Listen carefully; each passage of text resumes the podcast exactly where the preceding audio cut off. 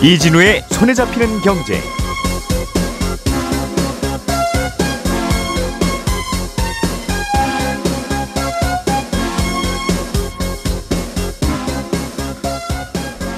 안녕하십니까 이진우입니다. 대한항공이 4월에 시행할 예정이었던 마일리지 개편안을 보류하기로 했습니다. 개편안의 핵심은 마일리지를 주로 사용하던 장거리 노선의 혜택을 마일리지 혜택을 줄이는 거였는데 비판의 목소리가 커지자 재검토 방침을 밝혔습니다.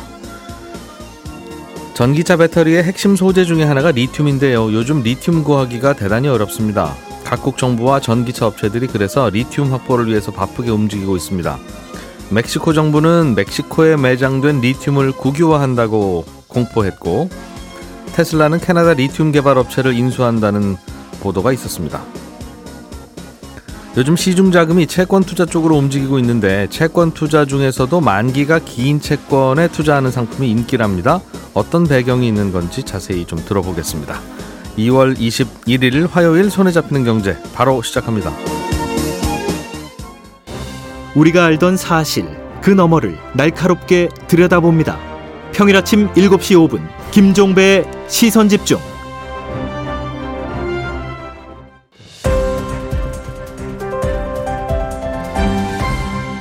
이진우의 손에 잡히는 경제. 예, 바쁜 현대인들을 위해서 중요한 경제 뉴스만 쏙 골라서 깔끔하게 정리해드리는 시간. 어, MBC 양효걸 기자, 손에 잡히는 경제 박세훈 작가 그리고 한국경제신문 나수지 기자 이렇게 세 분과 함께합니다. 어서 오세요. 네, 안녕하세요. 자, 오늘은 양효걸 기자님이 준비해 오신 대한항공 마일리지 소식. 네. 마일리지 제도를 바꾸려고 했다가 소비자들 반발도 심하고 네. 국토부 장관까지 나서서 뭐라고 하니까 결국은 원점 다시 검토. 네. 음, 전면 이제 재검토인데요. 대한항공이 올 4월부터 원래 마일리지 제도를 개편하기로 했었습니다. 예, 당초에는 이제 국내선 한 개하고 동북아, 동남아, 서남아, 미주, 구주 이렇게 해서 총 4개 국제선을 지역별로 마일리지를 공제를 했었거든요. 원래는 네. 옛날부터 옛날 예. 음. 지금도 사실 4, 4월 전까지는 그렇죠. 전 세계를 네 개의 구역으로 나누어서 네. A 구역 갈 때는 얼마 갈 때마다 마일리지 얼마. 맞습니다. 이제 그렇게 네. B는 얼마 이렇게 잘랐다는 거죠. 네. 네. 그 예를 들어서 일본, 중국 같은 경우에는 이제 어, 편도 15,000 마일리지 공제였는데 네. 어, 동남아시아도 뭐 2만 이렇게 지역별로 음. 다르게 차감을 했던 거죠. 그런데 예. 앞으로는 이제 공제 기준을 이런 지역이 아닌 운항 거리로 바꾸기로 한 겁니다. 음. 그래서 운항 거리에 비례해서 국내선 한 개는 그대로 가고요. 국제선 10개로 이제 세분화했습니다. 전 세계를 열 조각 냈다. 네. 예전엔 네 조각으로 구분해서 네. 운영하다가 예. 가는 거리에 따라서. 예. 그런데 이제 장거리 노선의 운항 거리가 길잖아요. 예. 그러니까 마일리지 공제율이 높아지면서 이제 소비자 불만이 치솟기 시작했고 음. 결국은 어, 국토부까지 나서서 비판을 했고요. 예. 그러다가 공정거래위원회까지 이거 좀 들여다보겠다 음. 어, 하고 하면서 대한항공이 결국 전면 재검토라는 백기투항을 이제 발표를 했습니다. 그렇군요.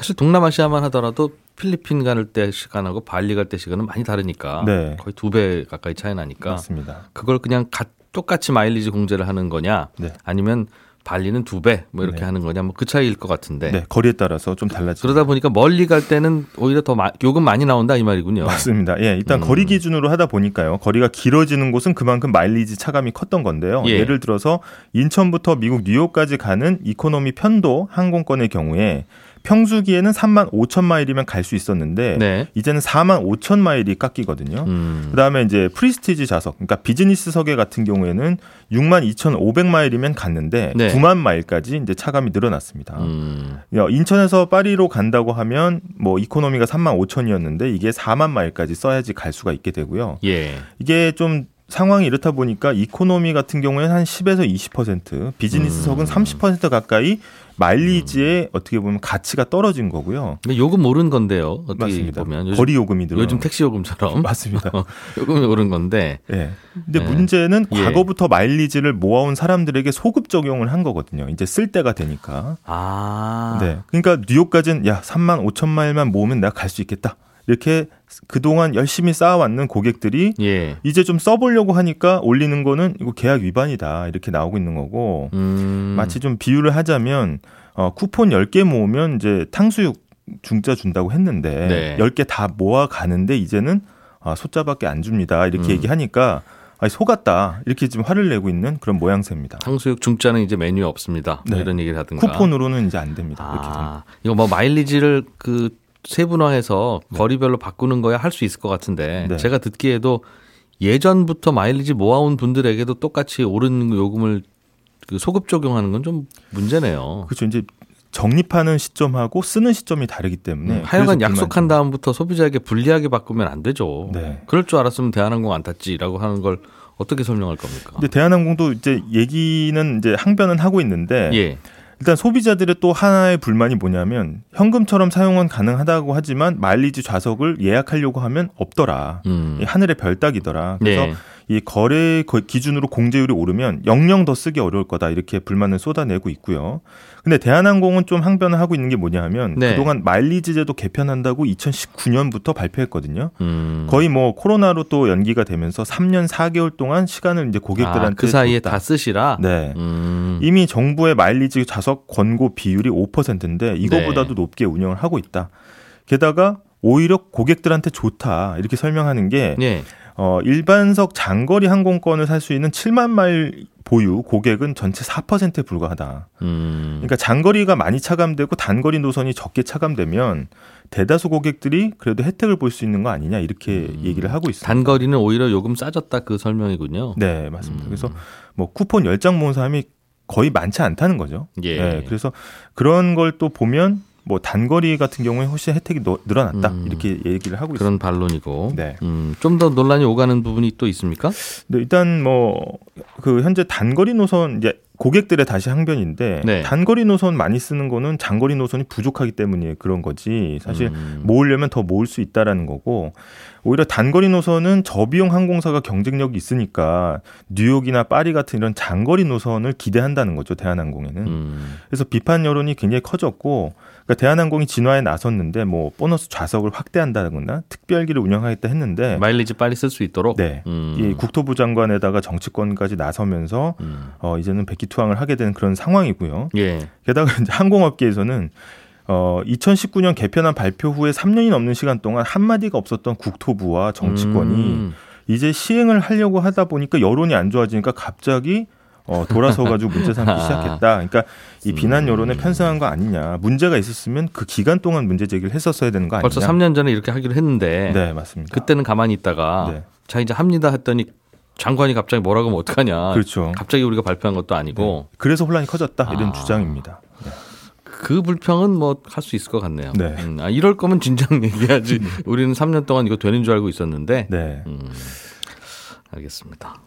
그러니까 소비자랑 대한항공이랑 하는 얘기가 똑같네요. 그럴 이럴 거면 진작 얘기하지가 소비자의 이 항변이고 맞습니다. 대한항공도 이러실 거면 진작 얘기 좀 해주지 하는 게 또 대한항공 미묘하게 또 항변이고. 같은 예. 스탠스인데 근데 대한항공이 뭐 이거 하면 소비자들의 박수 받을 걸로 생각하지는 않았을 거고. 맞습니다. 굳이 이렇게 요란함에도 불구하고 마일리지 제도를 굳이 굳이 바꾸려는 이유가 있어요? 일단 표면상으로는 뭐 20년 동안 유지가 되었기 때문에 음. 글로벌 스탠다드에 맞지 않는다 이런 이유를 내세우고는 있는데 사실은 속을 들여다보면 부채 문제 때문입니다. 그래서 또 마일리지가 회계 장부상 부채로 인식이 되는데 예를 들어서 항공사가 항공권을 이제 100만 원어치를 팔면 네. 거기서 만약에 10%를 마일리지로 제공한다고 하면 음. 90만 원은 바로 매출로 잡고요. 10만 예. 원은 부채 성격의 이연 수익으로 잡습니다. 그래서 이름은 수익이지만 결국에 나중에는 고객에게 항공권으로 제공해 주면서 청산이 되는 이제 빚이라고 보는 거죠. 음, 네. 근데 이 이연 수익 마일리지가 아 이게 소모될 때 떨어져 나가기 때문에 고객이 써야. 그렇죠. 음. 마일리지 소모를 촉진할수록 대한항공의 전체 부채 비율을 줄이는데 효과가 굉장히 큰 겁니다. 그래서 음.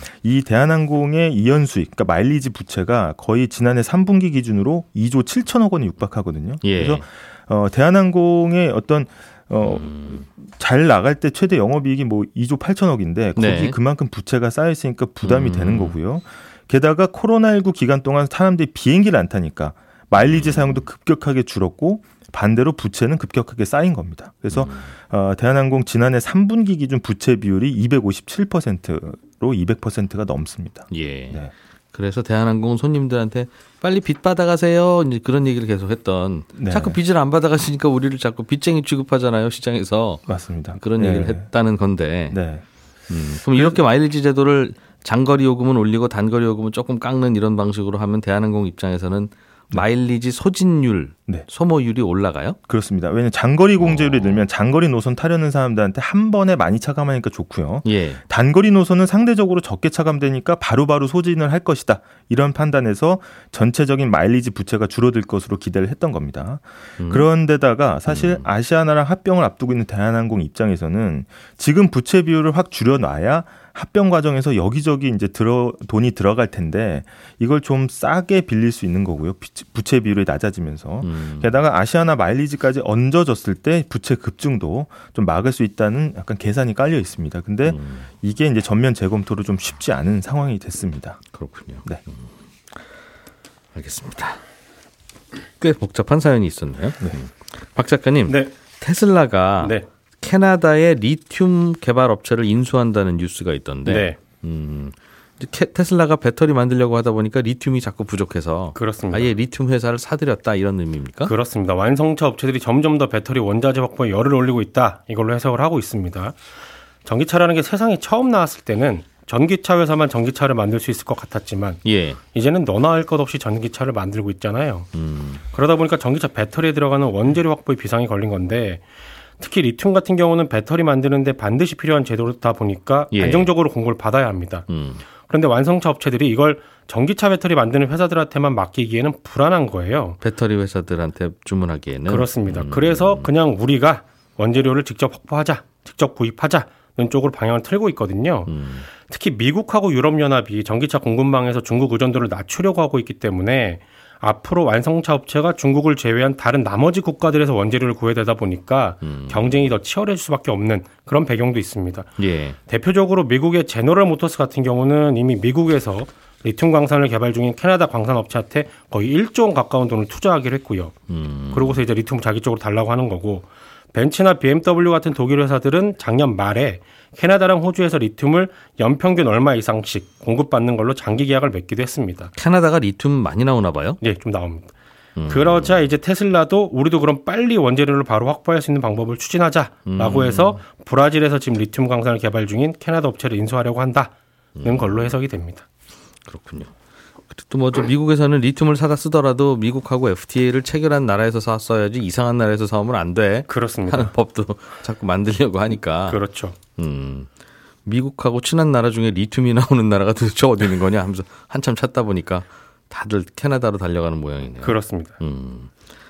멕시코가 이 와중에 리튬을 국유화하기로 했습니까? 이런 수도 있네요. 작년부터 얘기가 나왔던 건데 어제 이제 법으로 확정이 된 겁니다. 그러니까 멕시코 안에 있는 리튬은 전부 다 국가 거 꽝꽝꽝 이렇게 도장을 찍은 건데 예. 멕시코 같은 경우는 몇 년 전만 해도 우리나라에 광물 많으니까 외국 기업들이 들어와서 좀 캐주세요. 그리고 그 이익을 좀 나눠 갖자고 했었었거든요. 네. 그런데 갑자기 이렇게 방향을 바꾼 건 뭐냐면 물론 몇 년 전에 바뀐 대통령의 성향도 영향을 좀 줬겠습니다만 음. 미국이 중국산 원재료 들어간 전기 자동차에는 보조금 안 준다고 하니까 예. 그럼 전기차 배터리에도 중국산을 안 써야 되거든요. 음. 그러면 아까 말씀하신 것처럼 중국 말고 다른 나라들에서 나오는 특히 미국하고 FTA 맺은 나라들에서 나오는 배터리 원재료를 써야 되니까 음. 그 동네에서 나오는 그 광물의 가격이 아, 올라갈 수밖에 없는 겁니다. 미국하고 FTA 체결한 나라 중에 리튬이 나오는 나라 어디냐 하면 몇 안 되는데 그렇습니다. 멕시코가 그렇습니다. 아, 우리가 나 그러니까 어 그러면 우리나라에서 나오는 리튬의 가격이 올라갈 수밖에 없겠네. 예. 그런 계산을 깔고 이제 국유화에 나선 게 아닌가 음. 싶습니다. 우리나라는 리튬 없죠. 우리나라에는 아. 아쉽게도 리튬도 안 나옵니다. 뭐, 뭐 우리는 뭐 원자재 천연자원에 관한 한 웬만하면 없으니까 네, 뭐 김이 나온다는 얘기는 있는데 뭐 고령토 이런 거 많이 나온다고 네. 하더라고요. 벽돌 만드는 거. 그게 어딥니까? 리튬이 전 세계에서 몇 나라 정도에서 나와요? 23개 국가 정도 나옵니다. 이거는 상식 차원에서 가볍게 알아두시면 좋은데 예. 동네 사람들 우리나라에서 리튬이 나옵니다라고 자랑할 수 있는 나라가 23개 국가 정도 되거든요. 의외로 많이 아- 안 나오네요. 그렇습니다. 예. 그 나라에 매장돼 있을 걸로 추정되는 리튬의 양이 대략 한 8,900만 톤 정도 되는데 네. 그 중에 멕시코는 한 2% 정도. 그러니까 대략 한 170만 톤 정도 가지고 있는 걸로 추정이 되는데 매장 양으로만 보면 23개 나라들 중에 10등 정도 음. 하는 겁니다. 사실 그동안 뭐 리튬이 여기저기 많이 쓰이지는 않아서 땅에 묻혀 있더라도 개발이 안 된 나라도 꽤 있기는 네, 할 거예요. 그렇죠. 예, 그렇긴 한데 그래도 음. 그러면 이 멕시코 정부는 멕시코 정부가 알아서 다 개발하고까지 할 테니까 외국 업체는 오지 마세요. 네. 그런 뜻입니까? 그렇게 선언은 했는데 어. 사실은 좀 난관이에요. 왜냐하면 할 수 있을까? 리튬은 예. 암석이나 바닷물 또는 퇴적층에 쌓이는 점토에 있는 거를 캔에서 그걸 정제하고 배터리용으로 쓸 수 있게 가공까지 해야 되는데 예. 멕시코는 이걸 할 수 있는 기업이 없습니다. 그러니까 작년에 리튬 개발하는 국영 기업을 세우긴 했는데 기업 만든다고 해서 그 기업이 제대로 된 역할을 바로 할 수 있는 건 아니잖아요. 그래서 현지에선 지금 어떤 얘기가 나오냐면 멕시코 국영 기업 기술로는 리튬이 어디에 묻혀 있는지 찾고 채굴하고 실제로 가- 사용 가능하게 개발하는 데까지 적어도 20년 이상은 걸릴 거다. 예. 이런 평가가 나옵니다. 그래서 아마도 이미 멕시코에 들어와서 리튬 광산 탐사 중인 기업들이 몇 개 있거든요. 그 기업들하고 합작을 해서 채굴을 할 것 같고요. 한 가지 재밌는 거는 최근에 나온 보도가 있는데 테슬라가 멕시코에 자동차 공장 짓는다는 거거든요. 멕시코에 네. 예. 그러면 이런 상상이 가능합니다. 테슬라가 멕시코 정부한테 우리가 거기에 공장을 크게 지을 테니까 음. 멕시코 리튬 광산 개발권 우리에게 줘라. 라고 하지 않을까. 아. 앞서 말씀드린 테슬라가 인수하려고 한다는 그 캐나다 개발업체를 통해서 예. 멕시코에서 바로 리튬을 생산하고 그걸로 배터리 만들어서 자기네 차에 부착하고 미국으로 수출을 하는 겁니다. 음흠. 그럼 멕시코는 미국이랑 FTA 체결이 되어 있으니까 보조금 받고 세액 공제 받고 하는 거에 문제가 없거든요. 테슬라가 보조금 받는 데 그렇습니다. 그리고 예. 지리적으로도 매우 가깝기 때문에 운송료도 덜 듭니다. 음. 이런 큰 그림을 혹시 테슬라가 그리고 있는 게 아닌가 이런 해석들도 나오고 있는데 멕시코 정부 입장에서는 우리나라에서 그러니까 리튬만 달랑 캐가면 우리 재미 없으니까 네. 자동차 공장도 여기 좀 짓고 그렇죠. 런거 다 하면 리튬을 끼워 팔겠다. 네. 아, 끼워 팔기. 네. 그런데 또 하나의 또 기술적인 난관이고 약간 좀 디테일한 얘기긴 한데 지금 나오고 있는 리튬들은 암석 아니면 바닷물에서 나오는 거거든요. 예. 그 퇴적층에 쌓이는 점토에도 리튬이 묻혀져 있긴 하지만 요걸 캐내 갖고 개발하는 건 기술적으로 굉장히 어렵습니다. 그러니까 땅에 묻힌 리튬은 캐기 어렵고 어렵습니다. 바다 바다 바닥에 바닷물. 있는 네. 게좀 낫다. 그나마 좀 낫습니다. 근데 예. 멕시코에 지금 매장돼 있는 거 대부분이 음. 퇴적층에 쌓이는 점토 거기에 있는 거거든요. 예. 그러니까 요걸 캐내 가지고 개발하는 건 기술적으로 굉장히 난관이 있을 것 같긴 한데 음흠. 아무튼 그렇게 지금 추진을 한다는 거고 요즘 전기차 시장이라는 게 이제 전기차 그 자체보다는 전기차 배터리에 들어간 원재료 확보를 위해서 기업들하고 국가들이 아주 바쁘게 움직이고 있다 라는 게 뉴스의 핵심입니다. 참고로 우리나라에서는 LG 화학이 캐나다 리튬 광산에서 리튬 가지고 오는 걸로 계약을 하고 있고요. 예. 포스코가 아르헨티나 리튬 광산 개발권 사가지고 지금 한창 공장 짓고 리튬 찾고 있는 그런 과정입니다.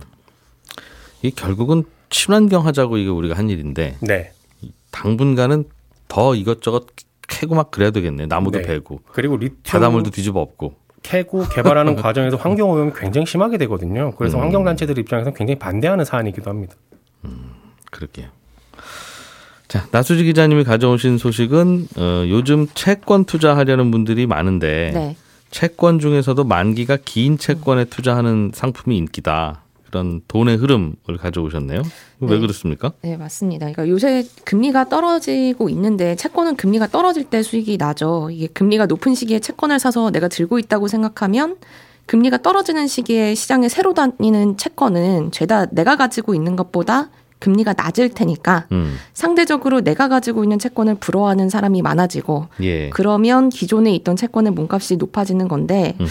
근데 많이 말씀 여러 번 이제 뉴스로도 많이 이 시간에도 전해드렸지만 많은 사람들의 생각은 한국 기준금리가 이제 오를 만큼 올랐고 예. 그래서 지금이 산꼭대기에 다 왔거나 아니면 한 걸음만 더 올라가면 이제는 꼭대기다. 음흠. 그래서 기준금리가 이제는 내려갈 일만 남았다. 예. 라고 생각을 하고 있어서 그래서 이미 시장에서는 여기에 맞춰서 금리를 내리면서 돈을 거래를 하고 있거든요. 음, 그러니까 금리가 내려가니까 채권의 가격은 올라가고 있는 거고요. 쉽게 말하면 요즘 이 금리 이제는 당분간 못 볼 거야. 얼른 네. 사자. 이제 그렇다는 얘기겠어요. 네, 맞습니다. 음.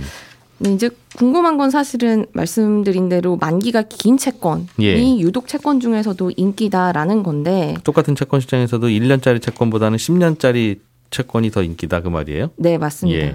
그러니까 이건 만기가 긴 채권이 금리가 움직일 때 가격이 더 많이 움직여서 그렇습니다. 그러니까 똑같이 금리가 1% 내린다라고 하면 만기가 1년 남은 채권은 가격이 1% 오른다고 하면 예. 만기가 10년 남은 채권은 가격이 10% 오릅니다. 10배로. 네. 어, 이게 왜- 높은 그냥 감으로는 응. 만 이게 지- 지금 채권이 내년 아, 그 조만간 이렇게 귀해진다는 거고 네. 금리가 낮아지면 지금처럼 금리 높은 채권은 인기가 올라갈 거라는 건데 네. 그이 높은 금리를 10년 동안 주는 채권이니까 당연히 더 인기겠네요. 네, 그렇습니다. 그러니까 음. 제가 예를 들어서 두 명한테 100만 원 빌려준다고 생각해 보면 예. 한 명한테는 1년 뒤에 갚아라. 음. 다른 한 명한테는 5년 뒤에 갚으라고 합니다. 네. 그런데 이렇게 제가 돈 빌려줄 때는 은행에 이자 맡겨봤자 연 1%밖에 안 줬을 때라고 가정을 하면 예. 근데 갑자기 돈을 빌려주고 났더니 은행 이자가 5%로 오른 거예요. 네. 그러면 저는 두 누구한테- 명한테는 얼마에 빌려줬는데요? 두 명한테는 2%로 아, 빌려준 2% 겁니다. 빌려주고? 은행보단 좀 더 비싸게. 예. 근데 갑자기 은행 이자가 5%로 올라 버리면 음. 저는 누구한테 빌려준 돈이 더 배가 아플까요? 시중 금리가 오르면 네. 둘 다 낮은 금리로 빌려줘서 둘 다 배는 아픈데 네. 어 1년 뒤에 갚으라고 한 친구한테는 1년만 배 아플 거고 네. 5년 뒤에 맞습니다. 갚으라는 분한테는 5년 동안 배 아프겠네요. 맞습니다. 그러니까 1년 뒤에 음. 친구가 돈 갚으면 그거 받아서 그때 은행에 넣으면 아유 1년 동안 이자 못 받았네 하고 배가 아프겠지만 예. 5년 뒤에 갚으라고 한 친구한테는 5년 동안 낮은 금리에 제 돈 쓰겠죠. 그렇죠. 그러면 저는 은행에 넣어서 5% 이자 받을 걸 이 두고두고 5년 동안 후회하지 않겠습니까? 음. 그래서 이 여기서 제가 그러면 1년 뒤에 방- 돈 받기로 한 계약서 그리고 음. 5년 뒤에 돈 받기로 한 계약서를 다른 사람한테 사가십시오라고 한다면 5년짜리 계약서는 아무도 안 사가겠네요. 네, 가격을 엄청 깎고 음. 1년짜리 계약서는 가격을 좀 덜 깎겠죠. 예. 그러니까 정리를 하면 금리가 오르는 시기에는 만기가 긴 거, 그러니까 먼 훗날에야 돈 받을 수 있는 채권이 좀 더 배가 아파진다, 음. 가격이 빠진다라는 거고 네. 그만큼 반대로 금리가 떨어질 때는 요즘처럼 금리 가 떨어질 가능성이 높을 때는 네 만기가 긴게 가격이 더 빨리 튀어 오르겠죠. 그렇겠죠. 네, 음, 이 그래서- 좋은 금리를 오래오래 준다는 거니까. 네, 그래서 지금 만기가 긴 채권을 담은 펀드나 ETF 인기가 많이 높아지고 있는 겁니다. 음, 그러니까 혹시 채권 사러 가더라도 만기가 긴 걸 고르는 게 요즘은 유행이다. 네, 그렇습니다. 채권에는 만기 얼마 이렇게 다 써 있어요?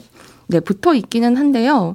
펀드, 펀드 이름에 뭐 국채 3년, 국채 10년 이렇게 붙어 있으면 10년짜리 만기가 당연히 길겠죠. 음흠. 근데 문제는 다 똑같이 10년, 30년 이렇게 붙어 있다고 하더라도 예. 만기가 다 똑같은 건 아니라는 겁니다. 음, 그러니까 예를 들어 30년 만기 채권을 펀드에서 담는다라고 해도 음. 이게 발행하자마자 사는 건 아니잖아요. 아, 30년 전에 발행한 30년 만기 채권도 30년이라고 써, 써붙이고 다니겠군요. 네, 그래서 음. 실제 돈을 돌려받을 수 있는 기간은 30년보다 적게 남아 있을 만기가 겁니다. 얼마나 남아 있는지. 네, 예. 그래서 어, 내가 투자한 펀드에서 이 내가 돈을 얼만큼 돌려받 얼마나 지나야 돈을 돌려받을 수 있는지가 그건 따로 계산해야 된다. 정확한 만기고 이걸 duration이라고 하는데 음, 이 숫자가 높으면 높을수록 더 금리에 따라서 수익률이 크게 움직이는 매운 맛이고 음. 이 숫자가 낮으면 낮을수록 조금 더 순한 맛이다. 그래서 길면 매운맛, 짧으면 순한 맛 취향에. 맞추면 됩니다. 음, 잘 배웠습니다. 이젠 너무 가까워져서 멀리하기 힘들어진 초거대 AI 이야기 3월 18일 토요일 낮 2시 LG AI 연구원 이문태 lab장과 함께 신청은 2월 27일부터 손경제 홈페이지에서 일주일 동안 딱 한 분씩만 모심. 예, 저는 내일 아침 8시 30분에 다시 돌아오겠습니다. 이진우였습니다.